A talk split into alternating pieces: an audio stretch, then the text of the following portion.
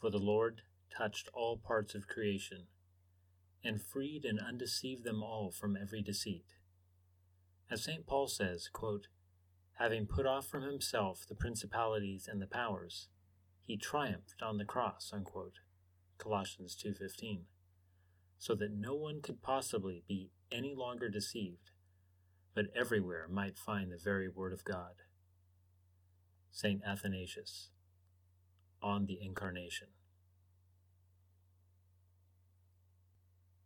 Chapter 19 A brief summary of the Revelation. The book of Revelation is not impossible to understand, but it is exceedingly complex. Its extensive use of Old Testament imagery would require volumes to explore fully. My purpose in the present book, of course, is simply to present in broad outline a biblical exposition of the eschatology of dominion.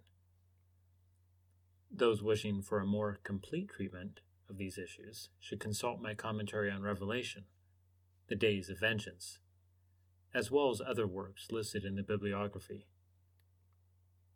As a whole, the book of Revelation is a prophecy of the end of the old order and the establishment of the new order. It is a message to the church that the terrifying convulsions coursing throughout the world in every sphere comprise the final, quote, shaking of heaven and earth, unquote, ending once and for all the old covenant system, announcing that the kingdom of God had come to earth and broken Satan's hold on the nations. In the destruction of Jerusalem, the old kingdom, and the temple, God revealed that they had been merely the scaffolding for his eternal city, his holy nation, and the most glorious temple of all. See to it that you do not refuse him who is speaking. For if those did not escape when they refused him who warned them on earth, much less shall we escape who turn away from him who warns from heaven. And his voice shook the earth then, but now he has promised, saying, quote, Yet once more I will shake not only the earth, but also the heaven. Unquote. And this expression, quote, yet once more, unquote, denotes the removing of those things which can be shaken, in order that those things which cannot be shaken may remain. Therefore, since we are receiving a kingdom which cannot be shaken, let us show gratitude, by which we may offer to God an acceptable service with reverence and awe. For our God is a consuming fire. Hebrews 12 25 through 29.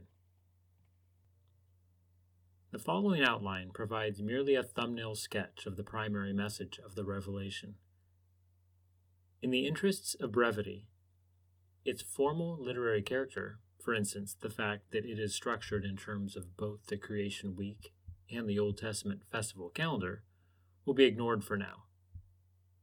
Chapter 1 introduces the subject of the prophecy, assuring the readers that Christians are now ruling even in tribulation, as kings and priests. It closes with a vision of Jesus Christ, making use of some important symbols which appear later in the book. Chapters 2 and 3 contain messages from the Lord to seven churches in Asia Minor. The letters deal with the major themes of the prophecy, particularly the problems of Judaism, statism, and persecution. Christ declares that his church is the true Israel, the rightful inheritor of the covenant promises, and encourages his people to, quote, overcome, unquote, to conquer and reign in his name. Although these letters are generally neglected, they actually comprise the central section of the prophecy. To a great extent, the later visions are simply supplementary illustrations of the lessons in this passage.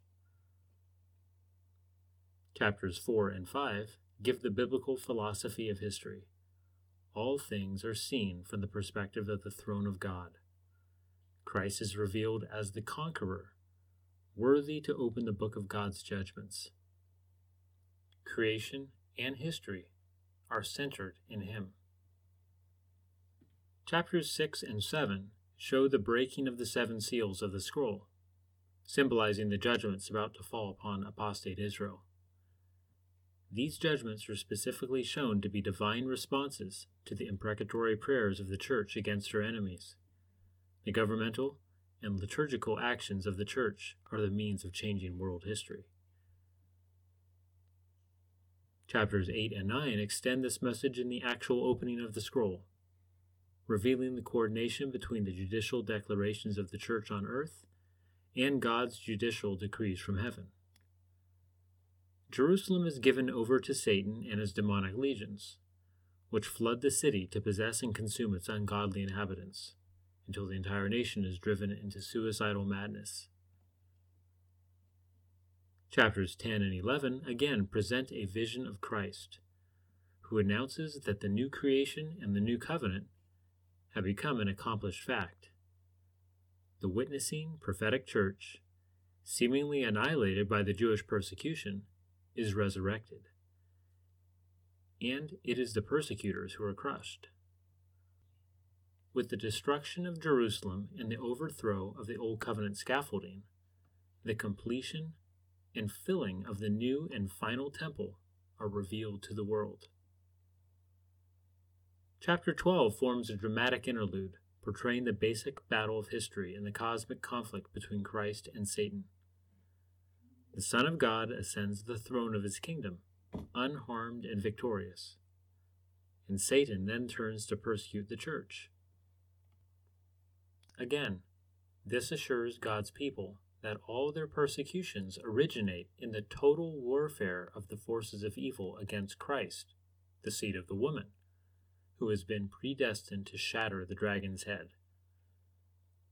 With him, the church will be more than conquerors.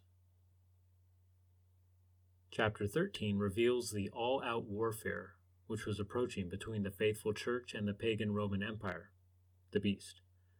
God's people are warned that the religious forces of apostate Judaism will be aligned with the Roman state, seeking to enforce the worship of Caesar in place of the worship of Jesus Christ. With confident faith in Christ's lordship, the church is to exercise steadfast patience. Revolution is condemned. Chapters 14, 15, and 16 reveal the victorious army of the redeemed standing on Mount Zion, singing a song of triumph. Christ is seen coming in the cloud of judgment upon rebellious Israel, trampling on the ripened grapes of wrath.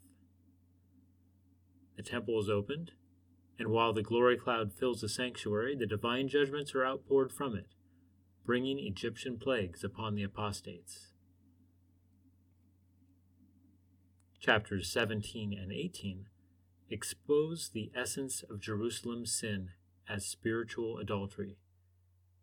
She has forsaken her rightful husband and is committing fornication with pagan rulers, worshiping Caesar, quote, drunk with the blood of the saints, unquote. The holy city has become another Babylon. God issues one final call for his people to separate themselves from Jerusalem's harlotries and abandons her to the ravaging armies of the empire. At the sight of the utter ruin of apostate Israel, the saints in heaven and earth rejoice. Chapter 19 begins with communion, the joyful wedding feast of Christ and his bride, the church. The scene then shifts to reveal the coming worldwide dominion of the gospel as the King of Kings rides forth with his army of saints to wage holy war for the reconquest of earth. The agent of victory is his word, which proceeds from his mouth like a sword. Chapter 20 gives a capsulized history of the New World Order, from the first coming of Christ until the end of the world. The Lord binds Satan and enthrones his people as kings and priests with him. Satan's final attempt to overthrow the king is crushed, and the last judgment is ushered in. The righteous and the wicked are eternally separated, and God's people enter into their eternal inheritance. Chapters 21 and 22 record a vision of the church in all its glory, comprehending both its earthly and its heavenly aspects. The church is revealed as the city of God, the beginning of the new creation extending a worldwide influence, drawing all nations into itself until the whole earth is one glorious temple. The goals of paradise are consummated in the fulfillment of the dominion mandate. With this broad overview in mind, we can now proceed to a more detailed study of the imagery of Revelation, concentrating on four of the most dramatic and controversial symbols the beast, the harlot, the millennium, and the New Jerusalem. As we shall see, each one of these images spoke to the first century church about contemporary realities, assuring God's people of Christ's universal lordship and encouraging them in the hope of the gospel's worldwide triumph.